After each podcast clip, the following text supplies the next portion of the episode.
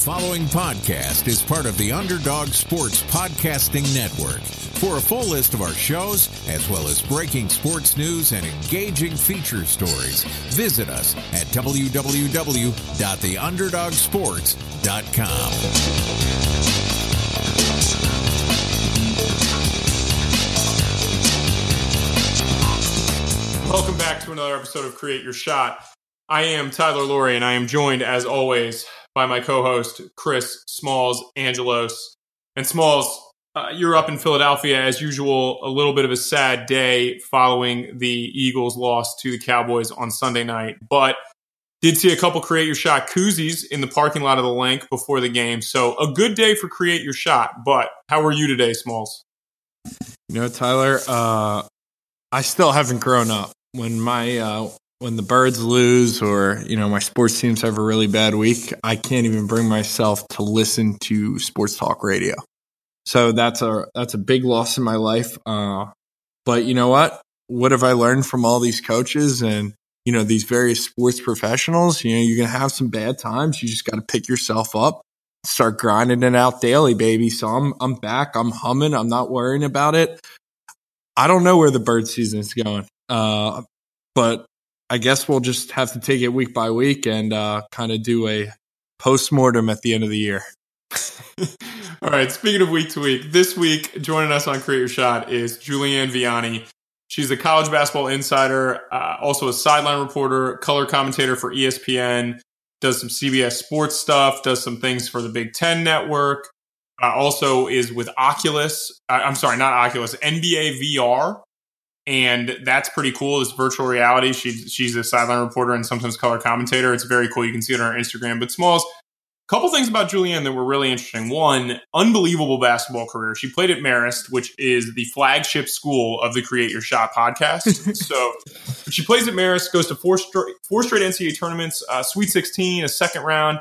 MAC Player of the Year, Marist Hall of Famer, MAC Hall of Famer, whatever you want to say. Then ends up actually going overseas, plays in, I believe, Armenia for a year. We got to hear a little bit about that, and then comes back and decides, you know, gets a job, and then decides she's going to try to make it work as a sportscaster, as a color commentator, as uh, college basketball insider, whatever you want to call it. But really, just a pretty interesting interview, and and not a person that we knew well before we got on the air, but someone who had a, a little bit of a different journey, especially even starting her college career. She goes to Rhode Island, decides that it's not for her, ends up transferring, has to sit out a year, but we both got like the player perspective and the sports media professional perspective, which we have not gotten on this show uh, before. And so that part was really interesting.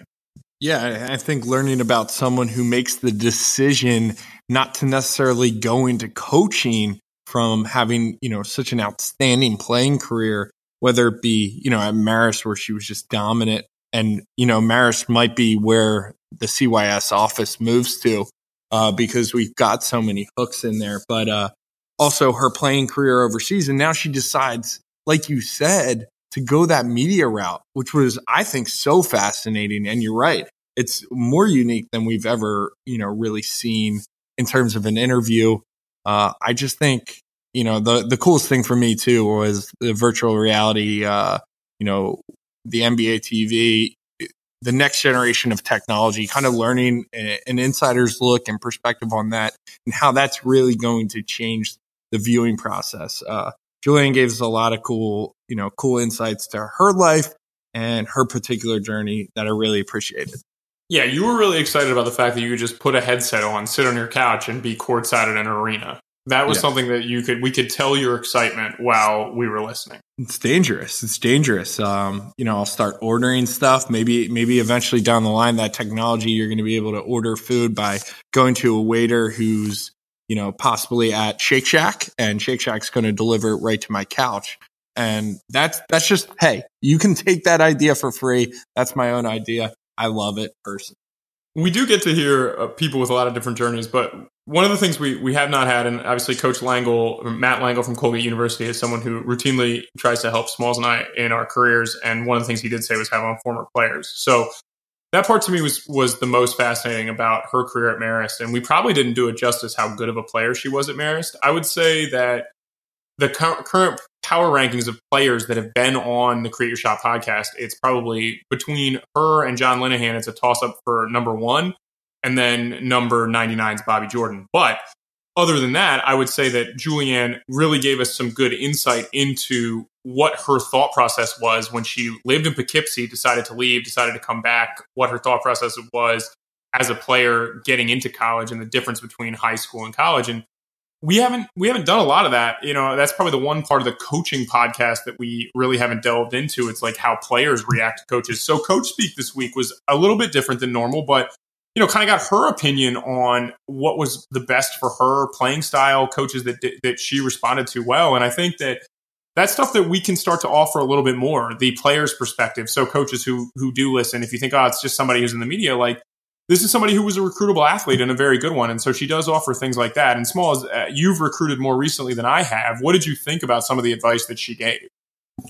Yeah, I mean, not to get into like particulars, and I really want you guys to listen to the interview, but in terms of the advice on recruiting, I think she gives a phenomenal perspective on how, as a recruit, you should be looking at the people talking to you and what's valuable to you as a person, valuable to you as a family, and kind of be able to look into your future. Because we got to remember when kids are getting recruited, you know, you're recruiting the kid, the family, all that student athlete stuff, and they're 16, 17, 18 years old. And it's tough to be so mature at that age. So there's a couple pinpoints that she really says to focus on, uh, you know, to make sure you're doing the right thing for yourself that you're going to be happy in the situation, not just athletically, but academically, socially. Those are the elements you want to look at and really do your research because it is such a critical decision. And vice versa, coaches should look at that and be able to communicate those, you know, those important uh, elements that student athletes want to know about and hear about. So I think for both sides, uh, she gives you an insight into, you know, the recruiting process and what that should really look like. Yeah, I agree. I agree with that 100%. A couple housekeeping things before we get to the interview. Actually, we are in the market for an intern. We have exploded through the ranks so much that we have uh, some things that we could use some help with. So if you would be interesting, interested in interning with the Create Your Shot podcast, you get to hang out with Smalls and I, which is pretty cool. Get to be a part of the interview process. Probably get to meet some some interesting people, depending on what you think of our guest list. Uh, feel free to reach out to us at createyourshot at gmail.com uh, we'll, we'll be looking over the next couple weeks to maybe do something. We can maybe work it out if you're a college student for college credits or something of that nature. Might be a little bit of money involved. Not sure. Small is not a big deal. We might have some money to offer. But yeah, looking for an intern. So if you are interested, you know, student manager, player at a, a university somewhere, high school kid, you know, you're a little bit older and you want to get back into coaching, feel free to reach out. Create your shot at gmail.com. If nothing else, you get to hang out with Smalls and that will be a lot of fun. Like I said earlier, we did have some Create Your Shot koozie sightings at the Lincoln Financial Field parking lot outside of the Birds uh, tailgates on Sunday, and they looked awesome. If you're interested in getting your hands on one of those koozies, write us a five star review on iTunes or Stitcher. Shoot us a screenshot of that review, and I will send you a koozie free of charge. Just make sure you send me your address. Other than that, Smalls, as always, appreciate everyone listening. If you're not listening to our Friday football pick'em show, you are literally flushing money down the toilet. I had another 4 0 in one week. I am 12 2 and 1 in my last three weeks. Basically, if you are a college basketball coach making zero dollars and you're not following my picks, I cannot help you because this is the best I can do to make you guys money. Other than that, if you like what you hear, reach out to us, create your shot on Twitter, create your shot pod on Instagram, create your shot at gmail.com, and create your shot on Facebook. And enjoy this week with Julianne Viani. Really interesting interview from both a player and sportscaster's perspective. And as always, Thanks for listening. We will be back on Friday.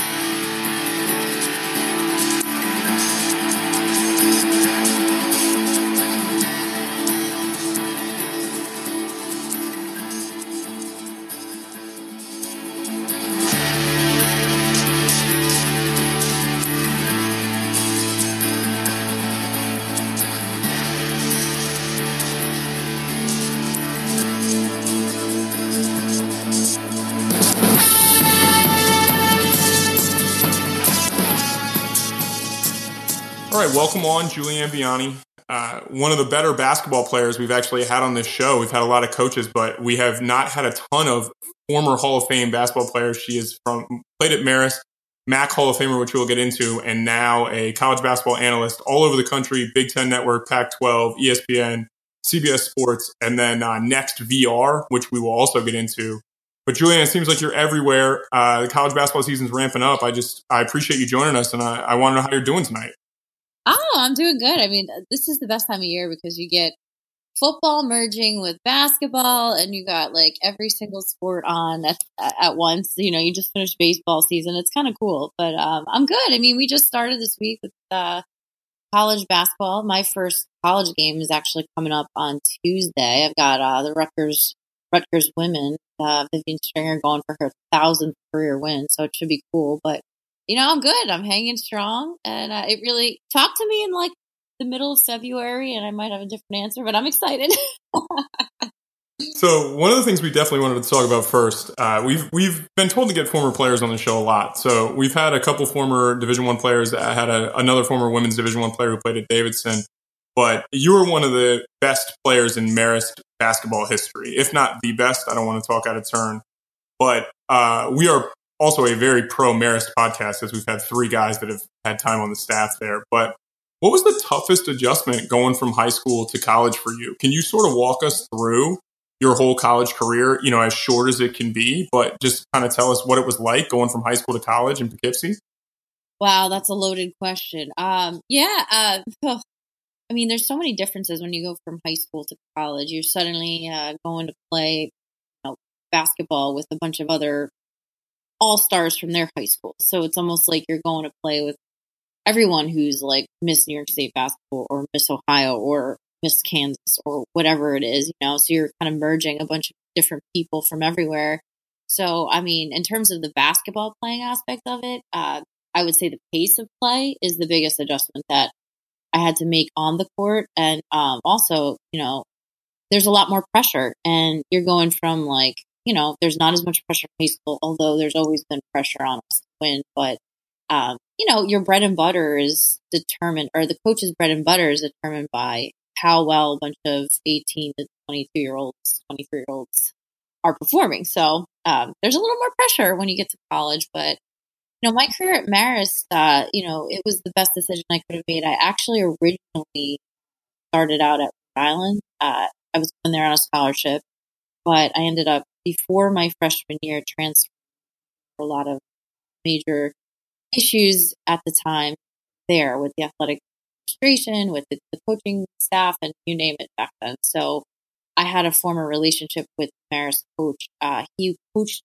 for two years in high school. So when he first offered me, he went to Marist, got the head coach job, and I told him no. He offered me as a sophomore because I didn't want to stay close to home.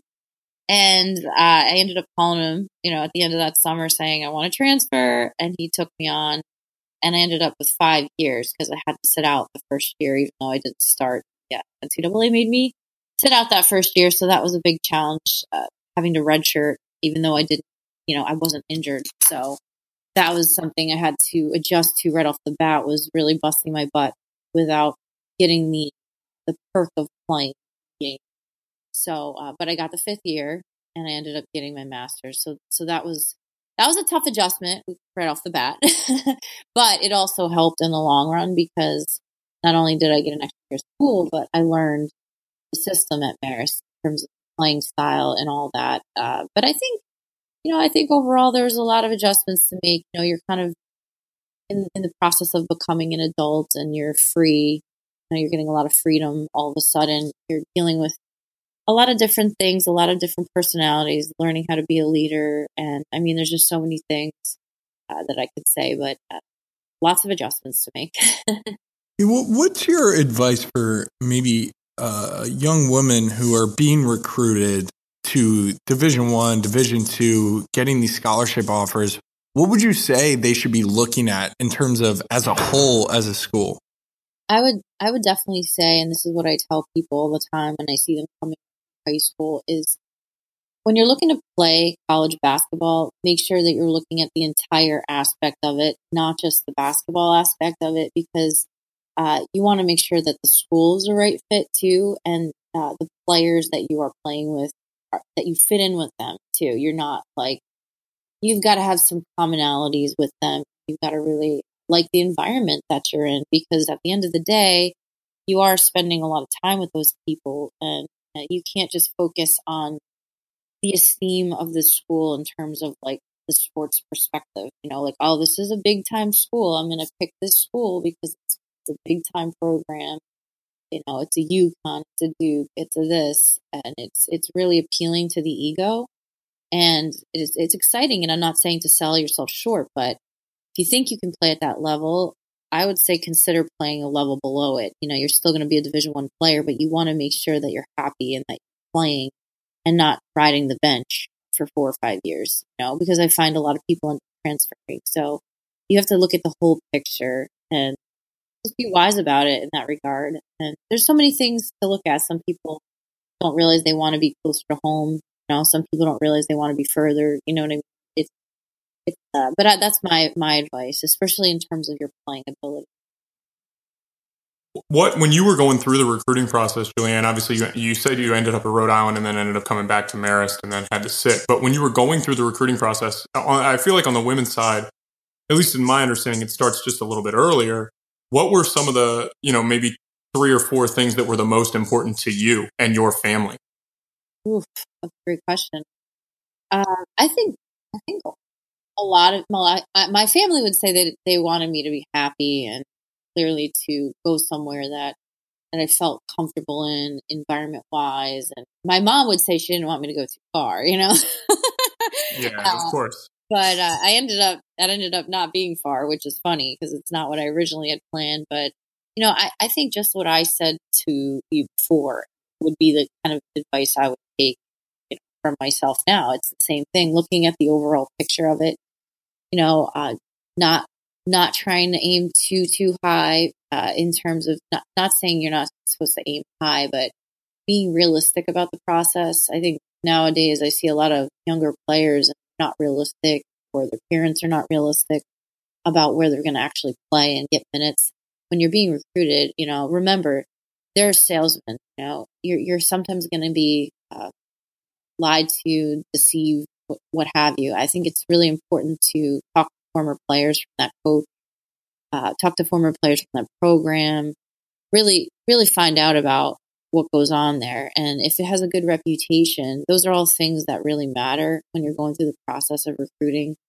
Because, I mean, you can't bank it all on that people are always going to have sour experiences with different coaches and you might have a great with that coach. So you have to really you know, for me, my faith is important to me. So I prayed about everything. I mean, I would like leave everything up to God and like go with the, that gut instinct that you can't describe. Now, I originally kind of felt really good about Marist, but I just kind of put it off to the side because I didn't want to stay local. And I ended up choosing somewhere that I didn't feel as good about, but that's funny because I ended up back where I felt originally comfortable. So I would say go with your gut. You know? There's a lot to everybody. With everybody, there's different things that are.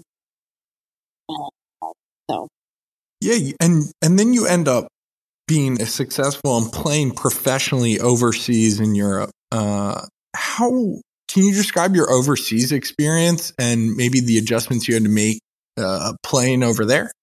Yeah, that was such a crazy experience because I, I mean, I originally wasn't sure if I wanted to play overseas because, you know, after you finish playing college basketball, you're like me and you've been playing since you were old enough to walk, which honestly is true. I mean, we had a ball in our hands. I have two sisters. My older sister played at Villanova, so we both played D1 basketball. You know, our whole lives, it was like, you know, we played AAU. We we lived and breathed basketball. We wanted scholarships, so we worked hard to get it. But like, I didn't know if I wanted to play. But when I when I got the opportunity, I decided to just do it because I, I knew other players that had gone overseas.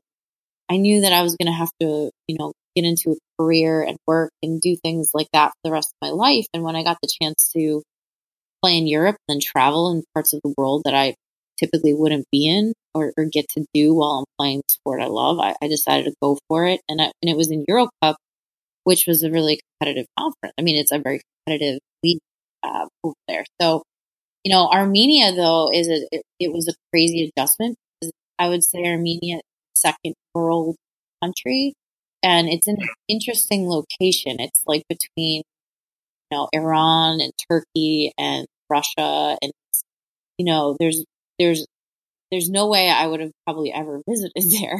had not been playing there, but uh, it was an adjustment. We had six languages spoken on my team, so uh, that was really hard because we on the court could not understand each other. I mean, English was not the first language; it was more like sixth language spoken because these guys are all Eastern European or wherever they're from, you know, from all over the world. So the only common language that some of them spoke was Russian. So for me, I was really out of luck, and I had to figure things out. Uh, the way that things were done was a bit differently. We didn't really watch game film. We didn't really. Uh, it was more like go out and play, and, and then the communication aspect.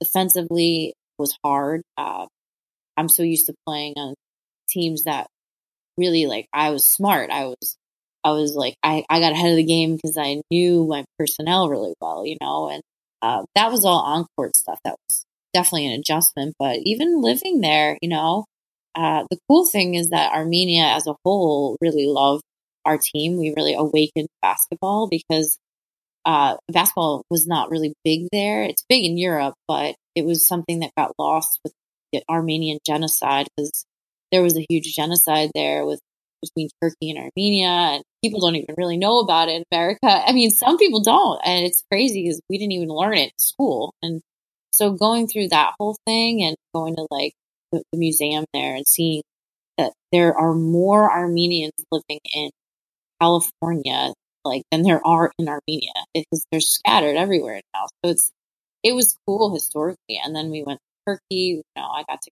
experience Istanbul and Athens, Greece, and you know, we went to Vienna and the, the country Georgia and uh, Russia. I mean, I, I mean, it was really neat. Those are not places you typically would travel and visit, but it was hard. I really felt lonely at times, and uh, I'll be honest, ten hour time difference. I was, uh, you know, it was nighttime for me when my mom was basically like getting up or uh, you know, then I would be getting up and everybody was sleeping in the US and it was hard to catch people on Skype because 10 hour difference. And so I feel like for me too, while I was there, it was a big uh, character building process. I figured out, I really learned a lot about myself. I grew closer to God and my faith and my relationship with Him because I felt like I had no one else to talk to. It was kind of lonely, but it was also good for me. It was really good so I, I mean, there's so much I could say. We were on billboards there. How many times are you going to say you were on a billboard? You know, because uh, they they liked us there. We brought out a lot of fans, and we did success. We were successful. So, uh, but I would I would definitely do it again, as tough as some of the moments were. Julianne, did you know going into college that you had an opportunity to play in Europe? I had coaches, or I had agents watching me, so yes, they they come and they usually about your junior year, I'd say they start to reach out uh, if they're they're like European, like international kind of agents that have the connects over there, and so they're they're watching us throughout our college experience, and you know, and then you end up having to sign with an agent you want to play, and and they they get you the the opportunities because they have all the contacts. I mean, I knew there were people interested in wanting to sign me and coming to some games. So I just didn't know if I was going to do it or not, you know, because I didn't know if I wanted to set back whatever I was going to do next. So, uh, but I decided to do it. Guys, did someone say playoffs? NBA and NHL are in full swing, and our partners at Bet Online have you covered. Get in on all the action, including a new NBA playoff bracket contest that gives you more chances to win. Major League Baseball continues to push through the summer, and there are no shortage of ways to get in on the action as Bet Online has hundreds of odds, futures, and props for you to bet on. Please take advantage of every sport, and remember, our casino never closes. It's always there for you to check out and enjoy. Head to the website today and sign up to receive your welcome bonus on your first deposit. If you go to Bet Online, don't forget the promo code PODCASTONE. That is podcast one for your sign up bonus. That is Bet Online, your online sportsbook experts. And now back to Julianne Viani. Yeah, and and one thing I really find interesting about you know professional sports, especially overseas, we have a couple uh, really good friends who play overseas and who've been over there for a while, and it's it's kind of when do you give it up or when do you kind of move on to your career? It's a really tough decision. And I don't know your specific story, but that's why I want to ask. Did you, was there a point in time where you knew you wanted to move to a career come back? And uh, what initiated that process for you and how difficult of a decision was it? Yeah, that's a great, great question because I, I deal with that a lot with people now, former players that don't know what to do. They're, you know, 37, 38 years old. They, they're, they're, they're about to finish their career or even mid 30s and they don't do. So uh, it, it is a challenge because, you know, the only thing they can really think of doing is coaching or whatever it might be. But for me, I think I I had some hard times over there, and I think because it was kind of a, an up and down experience, I I think I was just kind of burnt out by the time I was done, and I didn't really feel like I wanted to make my life in Europe. And for girls, for women, you make your money over there. The WNBA, unfortunately, they don't pay enough uh, for you to really live in the U.S. and they all go overseas. I mean, I played a lot of them over there, and then that's where they make their bread and butter. And I just, I'm very close to my family. I wanted to start a life, figure out my next step. I didn't really want to like live that lifestyle of being over there all those years. And so for me personally, I reached that place where I had to kind of just part ways. And I, it, it's hard. You have to go through that death. Uh, it really is like a death because you've been doing something, you've been playing this game for your whole life and you love it. But but that was kind of my whole mindset. So I think it depends on where you're playing, what your experience is like. Each year you play out there, you're more and more money. You know, that all helps a lot, you know, of course. But it's really it's a personal preference. Some people get hurt, some people can't handle it mentally or spiritually or emotionally or whatever. But yeah, that was kind of a personal decision for me because uh, I did feel like ah, I don't know if I want to make my life over there. Yeah, and and it's funny you mentioned a lot of players, you know, playing for a long time and then thinking, well, all I can do after my career is coaching. But you took a different route and you went the broadcasting journalism kind of route. Uh, what made you go that way instead of coaching? a lot of people ask me that because you know what? A lot of us get get the, that question on both sides where they've asked broadcasters, "Have you ever wanted to coach?" or coaches, "Have you ever wanted to broadcast?" And I think a lot of times it goes a little bit hand in hand because it's it's our knowledge of the game, our lifetime knowledge of the game that you're you're useful for. And I think for me, and, and I heard somebody, a mentor of mine, say this one time, and you know, and, and he's right because I think a lot of people at a young age know they want to coach. What I this is what I have found. They just know, and and then if and if you don't coach, it's like I didn't really know if I wanted to coach. I feel like that was something that would I really be you're you're invested in that one team and that's really awesome. And I love that you're invested that that would be something that you know you're you're constantly gaining those relationships with those players and you're going back to it, you're dealing with a lot of issues and, and really seeing players develop. And then if you're broadcasting, I, I guess it's more like on to the next game. You know, you're not as invested kind of. Um, you're just you're seeing a whole lot of different coaches, styles, games everywhere, and it's really cool. You're not, you know, an emotional, you know, you're not so emotional with that team. You're moving on to the next game. And uh, for, for me, I don't know. It just was a communication thing too. I think I love the game and I love communicating it to people. And uh, I see it like point guard. And I was always like, I was always a point guard and two guard. So I feel like I just enjoyed it TV wise and I got the opportunity. So I think I just kind of ran with it. And uh, I didn't, I know, I didn't know, I don't know why. Cause I think with coaching, you have to have a lot of patience, first of all. And, and if, if you're coaching a level that like they're not going to be as good as you were as a player, sometimes I feel like I might get frustrated, you know, but I think I would coach my kids someday, but I don't know if I'd want to get into like, at this point, I wouldn't, you know, necessarily probably want to get into college coaching, but, uh, I can see how people dip into both because, you know, you're sharing that expertise either way. You actually mentioned something that I thought was pretty interesting about you know your knowledge of the game and how did you grow within the profession when you first started watching games and you're just watching one team just quickly you're watching some film and then you're talking about them you're on the air you're announcing the game how did you uh, become more direct? How did you learn as an analyst to make sure that what you were saying and what you were seeing you could convey to the people watching the game? I think that just comes with time and also some advice from producers and people that are watching you. And, you know, you have to have like a knack for communicating. I think for me, the biggest challenge, and any former player or coach, the biggest challenge can sometimes be you know the game, but how do you communicate it in a way that doesn't go above someone's head or below their head? you don't want to make them feel stupid either. So it's like a kind of a, a middle ground that you have to find as a as a former player at least. And I think that's the challenge. And being more concise and not so wordy on the air and being more firm with how you say things authoritative. Pick a side whether it's going to be right or wrong. You know, pick a side. What do you feel like personally? But uh, like I said, I think it's a process for sure. Like I would watch games and you go to practices and you talk to different coaches and you're actually, whether you know it or not, you're absorbing different philosophies. You're learning while you're going to these practices, talking to these coaches. You're kind of just, it, you're growing really in that regard. And then you're sharing that on the air as you're learning.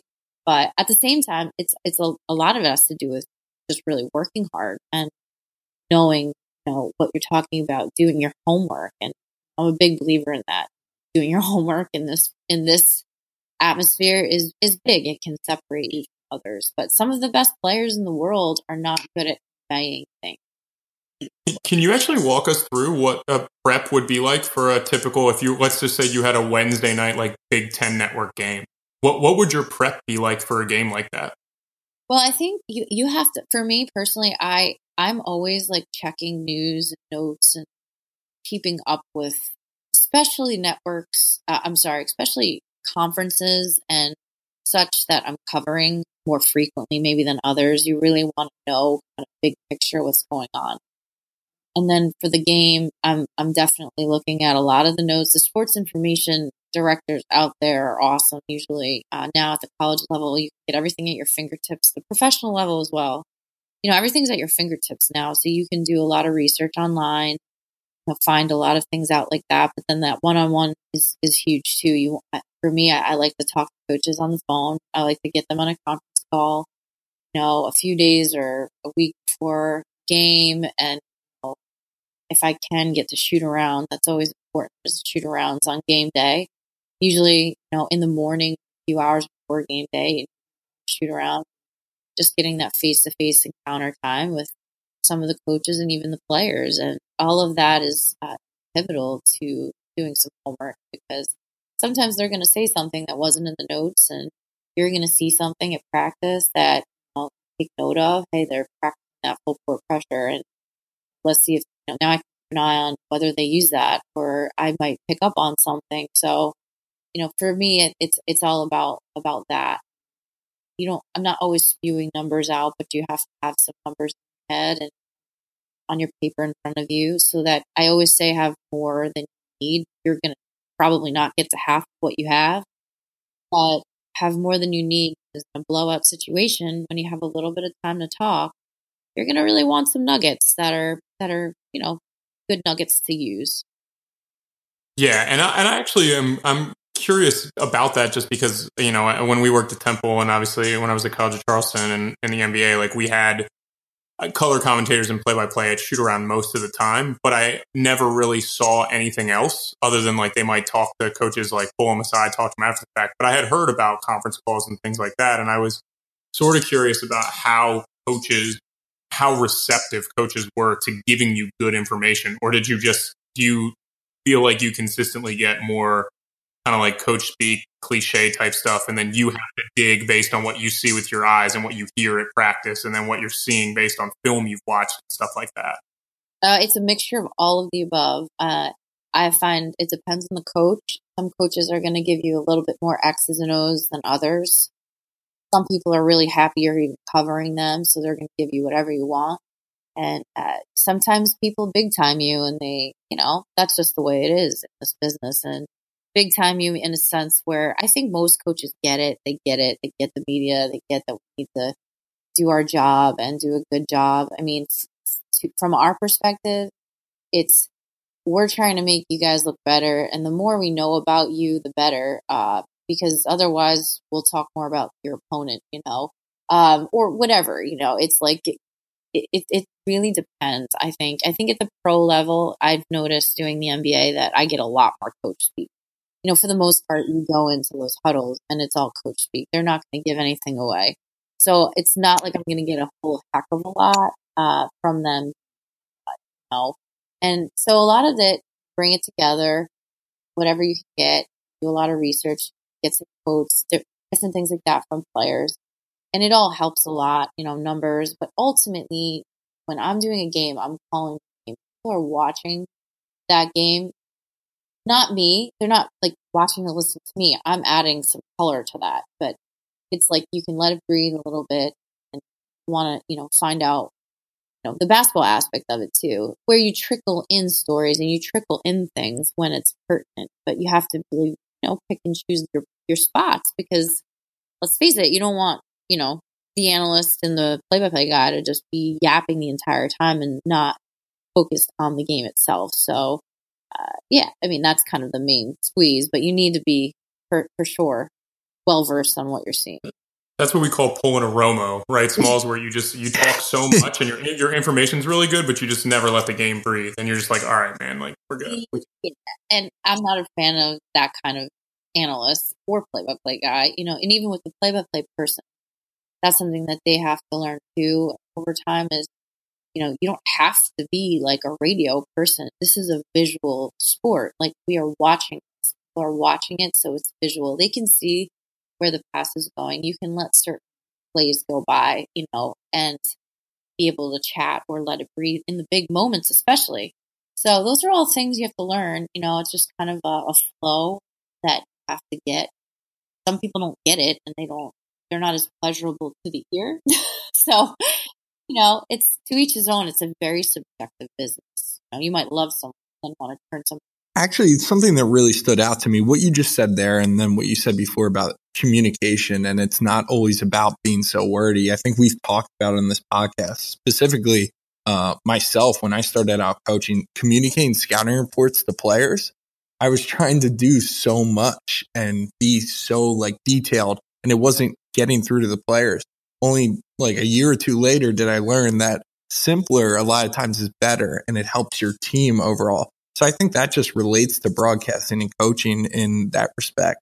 But I did want to dive into, you know, what you're doing now a little bit is the virtual reality uh, of NBA games for NextVR. Recently partnering with the NBA to broadcast 26 games this season. Uh, what has that learning experience been like for you? Oh, it's been incredible. Uh, when I first got into the NextVR and the NBA, uh, it was two seasons ago. So this is our third season. And uh, when I got that opportunity, I was just not sure where that was going to go because I wasn't really sure about it. Neither was the rest of the world, to be honest with you. And so uh, when I first started out, I didn't even know what to think. But what it is is, and this is this is the future. This is the wave of the future that I'm so blessed have gotten uh, in at the ground level with because our company next NextVR is the first ever to do live sports in virtual reality. So the NBA partnered with us two seasons ago and you know we're on our third season, but you're, you're what we're doing and it's getting better and better every year, the technology. So we're going to every game. It's a full blown broadcast, a full blown truck. Uh, we've got bunch of cameras in there that uh, are all it's using I call it kind of like fusing Nerdville with sports people. So it's like Nerdville meaning smart people that actually make the world go round with their technology. And then they're fusing that world with broadcast, like sports broadcast people. And so that's kind of what it is. And when people at home are watching, it's through the headsets. Uh, the Oculus, which is owned by Facebook, just joined as well. Uh, there's a partnership with NextVR and Oculus, which is those the eyewear. I don't know if you're familiar with the virtual reality like eyewear that you. Oh yeah. Mm-hmm. Put it on, and what you do is it, you're you're suddenly being transported into the arena.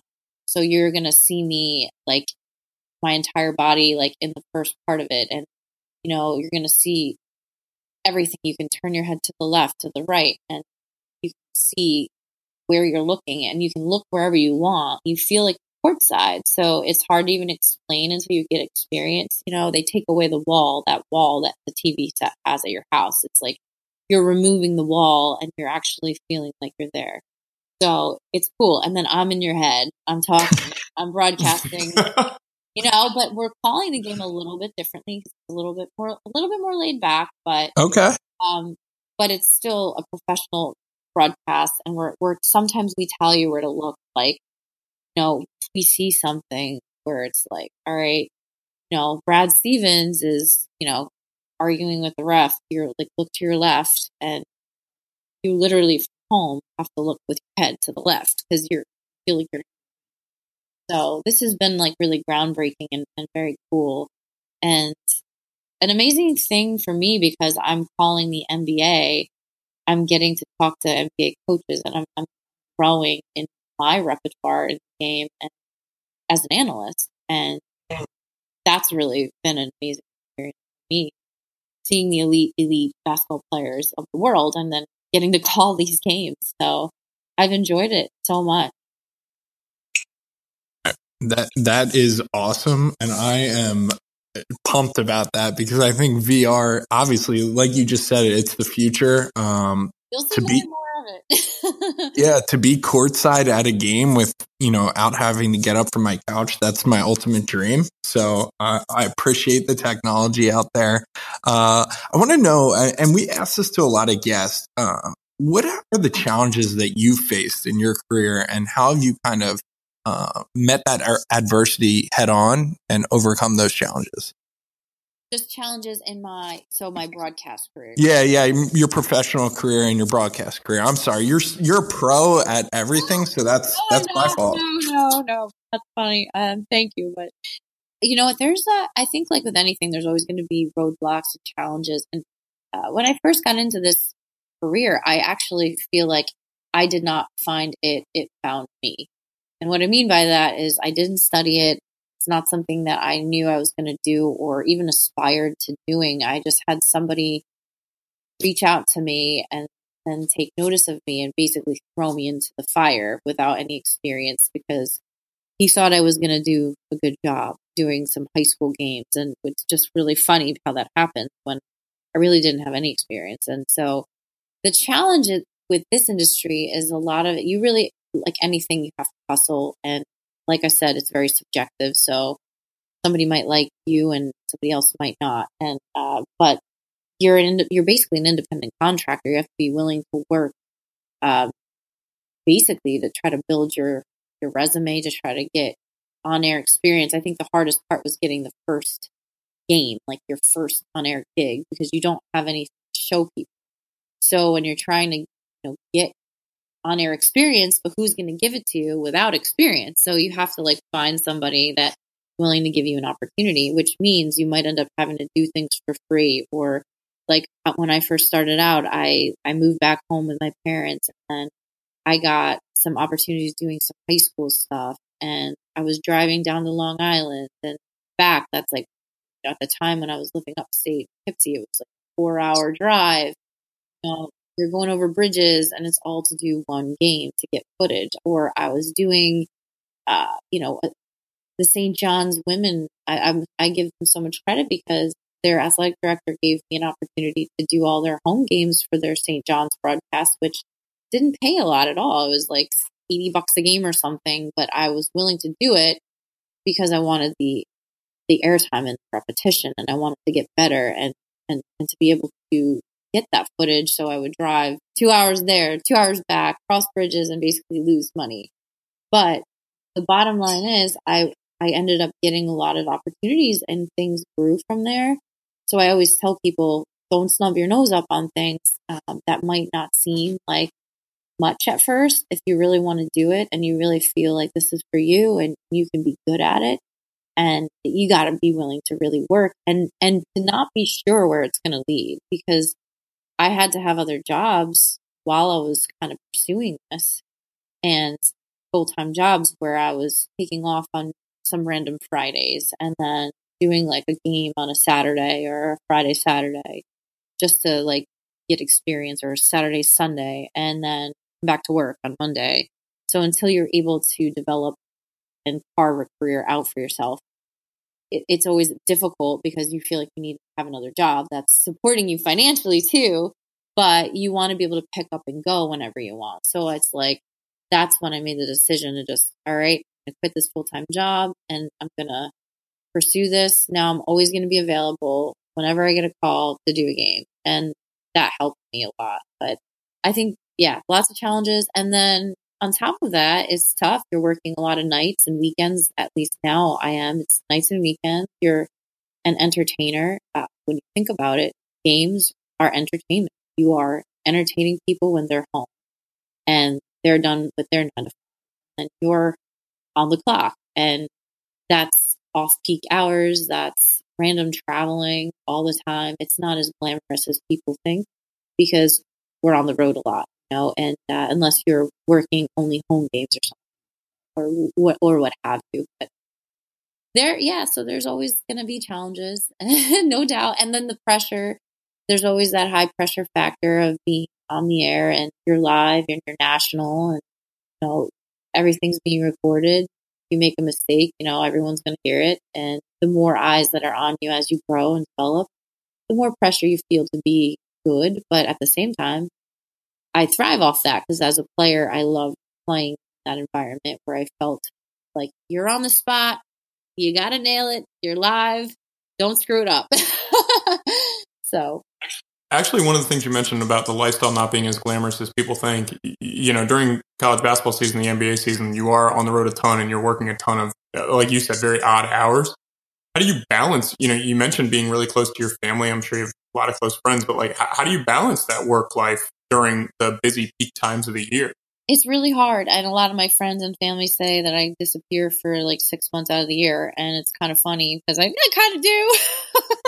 That's but, right. They can turn they can turn on the TV and they're like, okay, we know we know she's safe. I mean, we, we see her.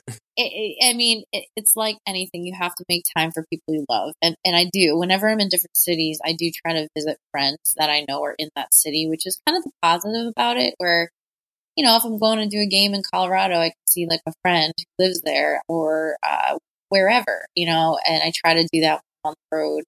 But when I get home for you know, a couple days, I cherish it get home for two or three days or even a night, I'm like, I cherish it. I try to see people if I can, but sometimes I'm too tired and I want to rest. But like, you have to just, you try to work it out with the people you love, closest to, and, you know, visit them, even if it's short term when you're in that city kind of thing. But, uh, yeah, there's times where you're coming in and out from home. So I'm not like on the road for a month at a time. Like, I'll, you know, last year, I think there was one where I was home two or three times. And I was like on the road the whole month because it was just one of those years and one of those months that was just like that. So it's not always like that. It kind of changes year after year. So, but it's busy. It really is. But for me, it's really tough January, February, and March. And then I balance my mindset out where I know there's a light at the end of the tunnel. I know there's an off season. Summer is chill.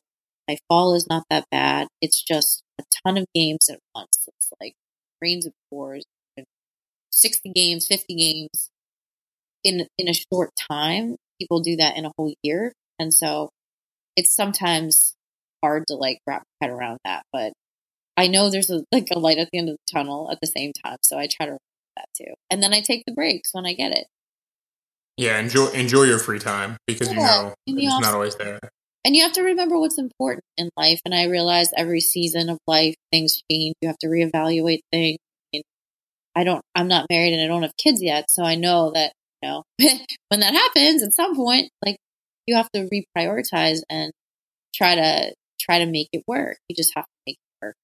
You know? Find a way or cut back or whatever you need to do. And that's kind of one of the cool things about being, you know, an independent contractor in a sense where you're working or thing. You can sort of carve your schedule to a degree, uh, you know, but you have to you have to continue to stay out there. Yeah, no, I, I hear you. And I, I think about that when you said like about reprioritizing and stuff. You know, when I eventually moved to join a coaching staff down south, like, you know, my wife at the time, people were always saying like, "Oh, are you going to get married? You're going to get married," and it was like, "Oh, make sure she's like a good coach's wife and stuff." And I don't necessarily. I, I've always talked very. I've been very outspoken on this podcast about stuff like that. Like, I don't think you need someone to change for you if you know what's important and you make time for the people that are important for you.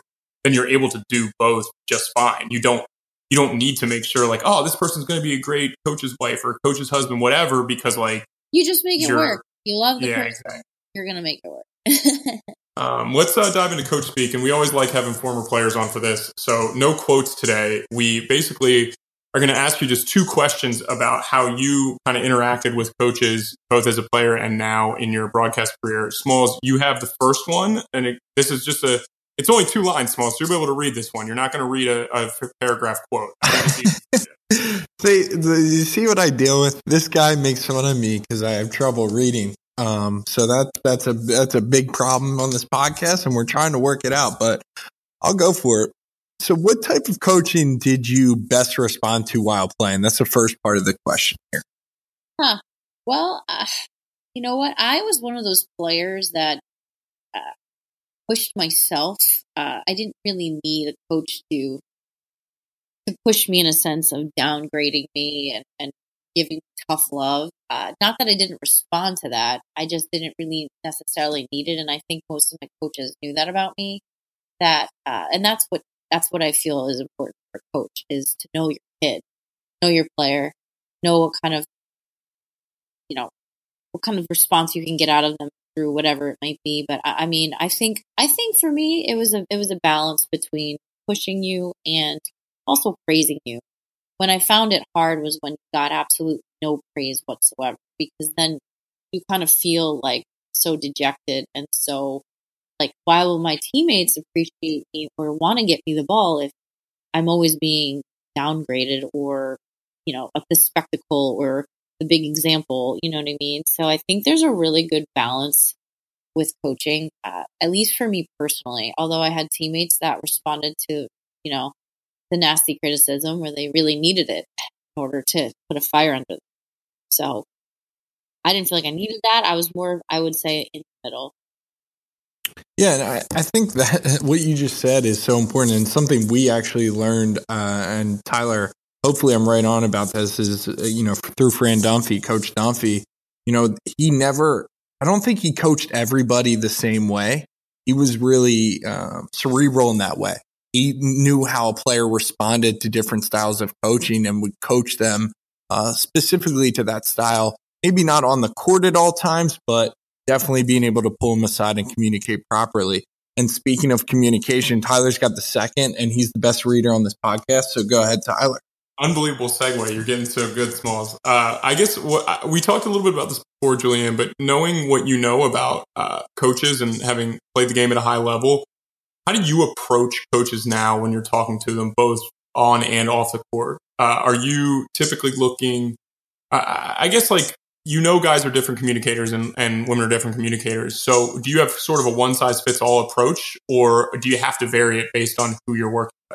I think you vary it because you kind of get to know coaches along along the way, uh, and you get repeat coaches every year. You know, uh, you know, if you're talking to Geno Auriemma, he's just going to tell you how it is, and he's hilarious to talk to because you know he's going to basically be the more on the more negative side about players, even though they might be like all world. He, no, but he even tells me when I talk to a, a guy like him that he has to know each player and you know, it, it's a little harder to coach nowadays. I hate to say that, but uh, over time, there's like, uh, and he's even said that I've talked to other coaches around the world, around the country about it, and it's like just because of the times we're living in, where there's just so many other things to focus on, like technology and uh, you know that me centric culture that. Uh, or everybody gets a trophy culture, you know, and so it's not that way. And it's, it's like, if you're an old school coach, I think it's harder for them sometimes to coach today's kids because it, it's it's not quite the way that it was back then, and you have to be a little bit softer with certain people, and it, it's just kind of crazy. But I, I do think you just approach people differently. Some coaches like to talk. talk, talk, talk. They're going to give you whatever you ask for, and there's coaches that are really short, and and that's always the hard one. They kind of come across more intimidating, and you just need to come out want to ask.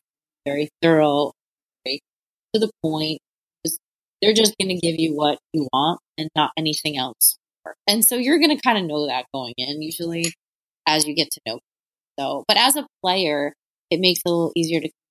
I'm not going to ask them something, and I that's the thing yeah. that bothers them is that when they have sideline reporters ask them something or someone who doesn't know the game and it's a dumb question, you know, that's when I think they, they get a little bit frustrated and don't respect for you. So I'm typically not going to ask a stupid question, and at least I have that basketball knowledge and hopefully the credibility where you know they don't think it's a dumb question because you can kind of get inside your player's mind and think, "Would I want to hear this question, or is this?" Yeah, that, that's that's an awesome point. Uh, we're going to get a little more fun. We're going to take it to the next segment. That's city review. Listen, you're going to give me three restaurants, two bars or night spots, and an activity. And we're doing Manhattan, New York. Now, there's a lot to live up to in Manhattan, New York. We had a couple guests do it. Uh, we had Pete Lapis, I believe, did Manhattan, and we had John Rothstein. So there's a lot to live up to here, but take it away. Well, I know John Rossi knows every restaurant under the sun, so he had to have given you some good ones. And yeah, he was, he was, you know, he was okay. You know, he's he's a big eater.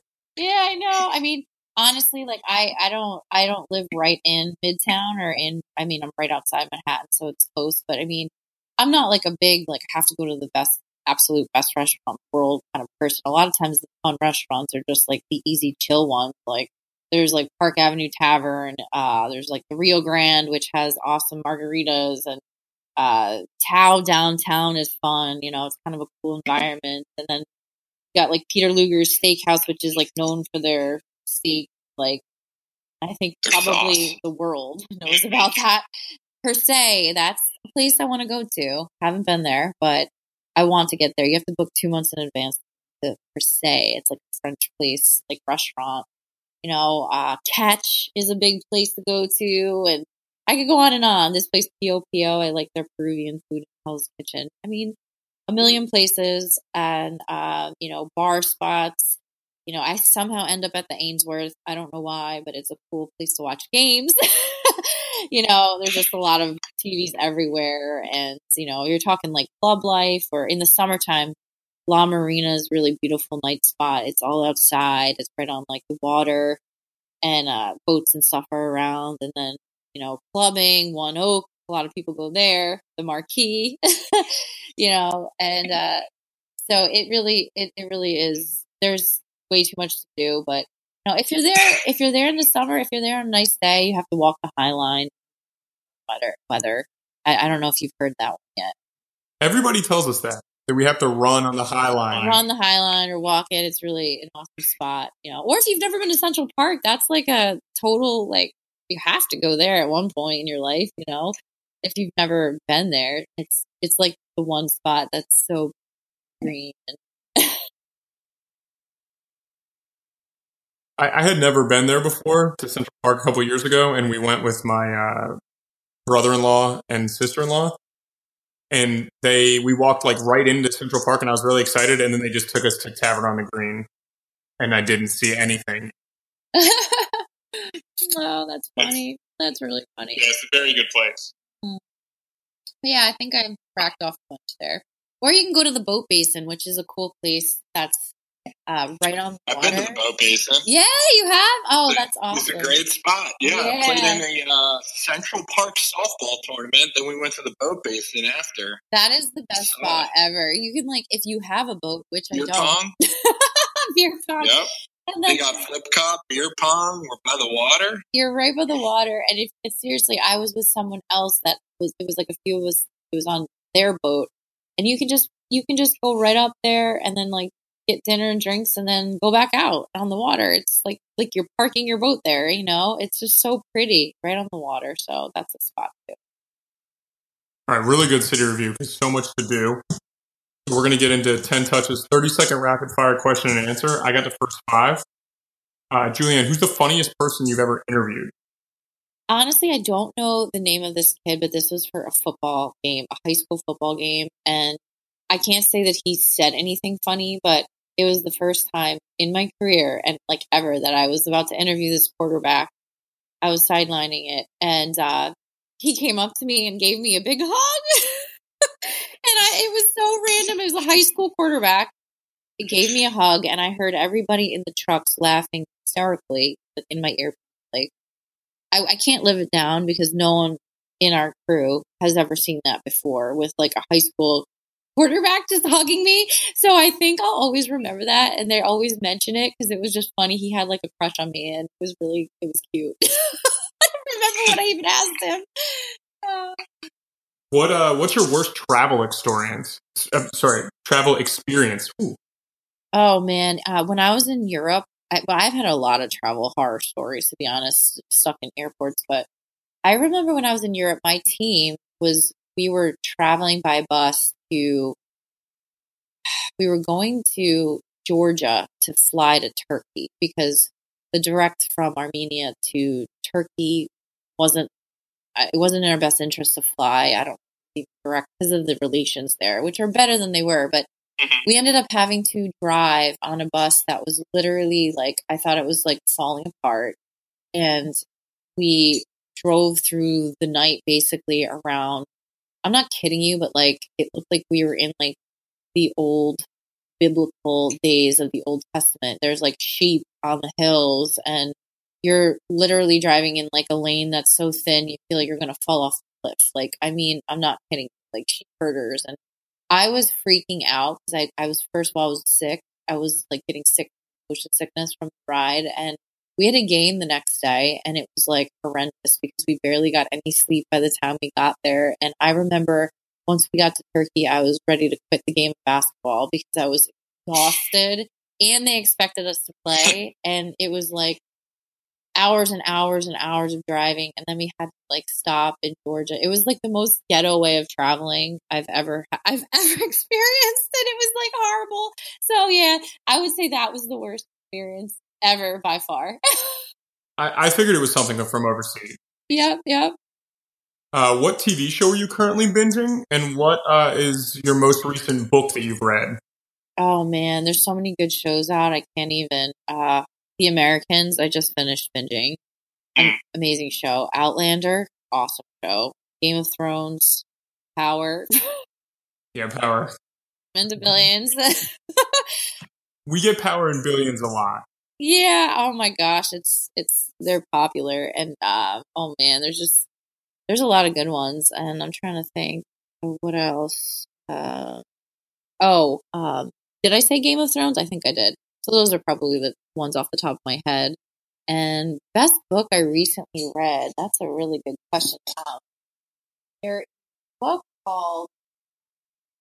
You just leaned back to to see what the book was. Yes, I did. It's called. I'm reading it right now. When God writes your life story by uh, it's Leslie Ludy and Eric Ludy. It's awesome. Awesome. That's currently on my desk. awesome. Uh, what was your best moment as a player? Definitely when we beat Ohio State to uh, to get you know past the first round of the NCAA tournament. When I was a, a sophomore, that was the when we went to the Sweet 16, and I we beat Ohio State. It, it was the most like unexpected victory, and uh, no one expected us. We were 13 seed, beat, beat the four seed, and I had a really great game. I'll just absolutely never forget that win. And then the next game after that, which took us to the Sweet 16, but the Ohio State win was by far the best game I've ever, I've ever, best moment ever, best game ever. yeah, the NCAA tournament, nothing like it. Yeah, and that's that's the truth. what is the best game you've ever covered?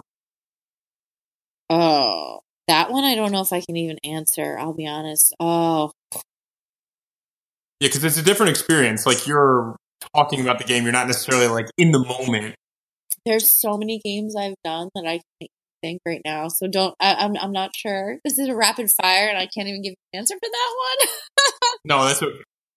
That's okay. We can always come back to it. Uh, okay. So I'll take to the next question. If you could change one thing about the NBA, what would it be? About the NBA, ooh, that's Yeah. uh, I would, I in a lot of ways, I wish it wasn't so showboaty. I still think it's a little bit showboaty. I don't know how to change that. I know the rules have been gearing everything in the NBA towards scoring. Uh, now there's no more post play. I kind of miss that old school post play, and uh, I, just. I, I wish the the NBA was a little bit more like college basketball with its rules and the way that it's played. But there's so much money involved that I don't think that that will ever happen it's more of a uh, a glamorous thing and an entertainment thing. So I wish it was a little bit more old school. I think that's my answer, where it was just like the way it used to be. I like that. What would you do if you weren't in the media? oh, I don't know. I I studied. Uh, I got my master's in public administration because I originally thought I wanted to do something, whether it was like nonprofit work uh, or ministry work. I think if if it, if I could do anything, it would be somehow serving the kingdom of God. You know, I mean, I know that sounds a little bit weird or cliche, but doing something for society that really meaningful, whether it's like working for an organization that is you know, doing missions work or involved in it or doing something that's helping people. I know there's not a lot of money necessarily in that, but uh, my heart is definitely in that atmosphere, you know, uh, towards helping people get closer to God and and different ministerial ministry aspects of things. But I really couldn't say, you know, I had one at one point I thought I was going to get into like the government stuff, which I wouldn't mm-hmm. be. I wouldn't. I don't think at this point. But you know, you know, I just I don't know. That's a great that's a great question. Hey, we're we're asking the tough questions here on Create Your Shot. Now, your favorite sport to cover other than hoops? Ooh, well, hoops is my main forte, and in terms of doing any like major stuff, it's always it's it is basketball. So that's you know that's I do do other sports. So I enjoy doing lacrosse. Uh, I enjoy doing soccer, and I love football. I mean, I just I didn't play football, so football I can't do analysis work for. But if I could cover it, you know, doing some random reporting and things like that, I think that would be awesome too. I've done a little bit of that, but um, you know, I think I think everything else kind of is is equal underneath basketball. But know, I love I love to watch football. I'll be honest. Who doesn't? We're I'm a big NFL guy. Tyler's a big college guy. We've got a gambling show, whatever. But what's your most embarrassing moment on air? Ooh, Oh man, I, I don't. I can't say I've ever done anything too crazy where I've fallen off a chair, which a friend of mine has done. It went viral. Um, I I don't know if I can pick one thing out. I think I think there's been definitely several moments, especially early on, where I was I would hiccup like not hiccup literally, but like really mess my lingo up and have to retract myself. I think those are always the most embarrassing moments. Uh, but I, honestly off the top of my head like this. I can't think of one specific moment that was horrendous, but several small ones that were embarrassing, I would say. of course. Do you have a secret or hidden talent? oh man. I wouldn't say secret or hidden. I mean, actually, one thing people don't know about me is I, I do like to write poetry, which is a little different. It's got a artsier side to me. Um, comes out in different moments maybe of life where I can end up you know, writing and sometimes just getting things out on paper and uh, and it comes out very much so like poetry. So uh, that's one thing that people don't know about me, but I don't know if you know the the world knows. My family maybe knows. that's cool. Uh, all right, last segment, parting shots. Same two question to every guest. Julianne, what's the best advice you've ever been given? The best oh I, I, love this the best advice you've ever been given. In terms of for my career and everything it was uh, i was i was told actually i was asked myself uh, he asked me this one time and i'm going to give credit to mike quick who got me into television. He's the best. And i remember he asked me he said who's your you know, who's your idol in terms of broadcast business? Who do you most look up to? What female analyst do you most look up to? And, and and do you want to do you aspire to? And I said, I want to be just like Doris Burke, you know. And I said that to him, and he said, "Eh, wrong answer." And I was like, "What is this? A test?" And he said, "No." He goes, "It's not a test, but he's like, I don't.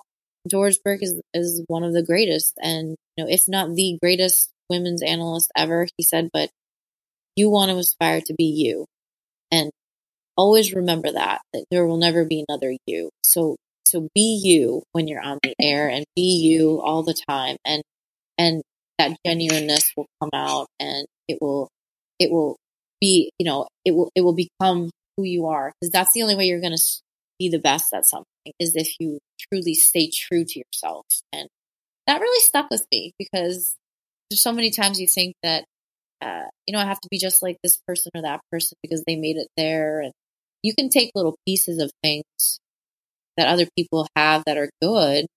But ultimately, at the end of the day, you have to be yourself and stay true to yourself. I would definitely I, I, that's a theme of our podcast. It seems like every guest always comes back to that. It's about being yourself, and that's what kind of makes you successful and makes you happy with yourself. But uh, my last question: face to face with your 25 year old self, what are you telling that person? Well, this was like six or seven years ago. Let's see. What would I tell her? oh, I would just, I mean, I, I think at that age is like such a prime age because you're, I was still in a place of just not being totally sure if I was gonna how I was gonna make it. How am I gonna am I gonna be successful in this career? Am I gonna is this work hard work gonna pay off? And I would just tell myself back then to just trust God. Uh, honestly, I would say that trust God and trust the process because that's that's life. Life is a process and and don't and enjoy the journey because the journey is really what makes life meaningful. It don't like get so caught up in getting to the end that you miss the journey and miss the moments while you're getting there. I mean, because there really isn't a start and a start and an end in life. That's what life is. It's such a journey. So to just have some grace with yourself and uh, and to live each day, you know, as if it's your last. To really enjoy the journey. I think I would tell myself all those, but not to worry. Trust God and uh, enjoy that journey. No, I mean, really good advice. And we love when people say trust the process on here too. Just shout out Joel Embiid. Yeah, trust the process. Hashtag that. Julianne, we really appreciate your time. Uh, she is at Julianne Viani on Twitter. And look for her on TV this year. There's another, there's a lot of places ESPN, CBS, Pac 12 Network, Big Ten Network. So you everywhere pretty much. But we appreciate you sitting down with us. No problem. Thank you guys so much for having me on. I love it. All right, Julianne, we'll talk soon. Thank you. Thank you.